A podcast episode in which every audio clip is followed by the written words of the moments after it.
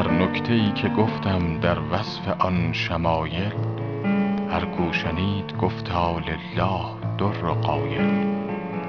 تحصیل عشق و رندی آسان نمود اول آخر بسوخت جانم در کسب این فضایل. حلاج بر سر دار این نکته خوش سراید کز شافعی نپرسند امثال این مسایل. گفتم که کی ببخشی بر جان ناتوانم. گفت آن زمان که نبود جان در میان حایل. دل داده ام به یاری شوخی کشی نگاری مرضیة السجایا محمودة الخصایل. در عین گوشه گیری بودم چو چشم مستت واکنون شدم چو مستان بر ابروی تو مایل.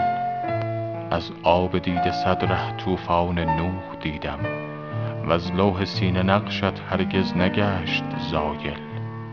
ای دوست دست حافظ تعویذ چشم زخم است. یا رب ببینم آن را در گردنت حمایل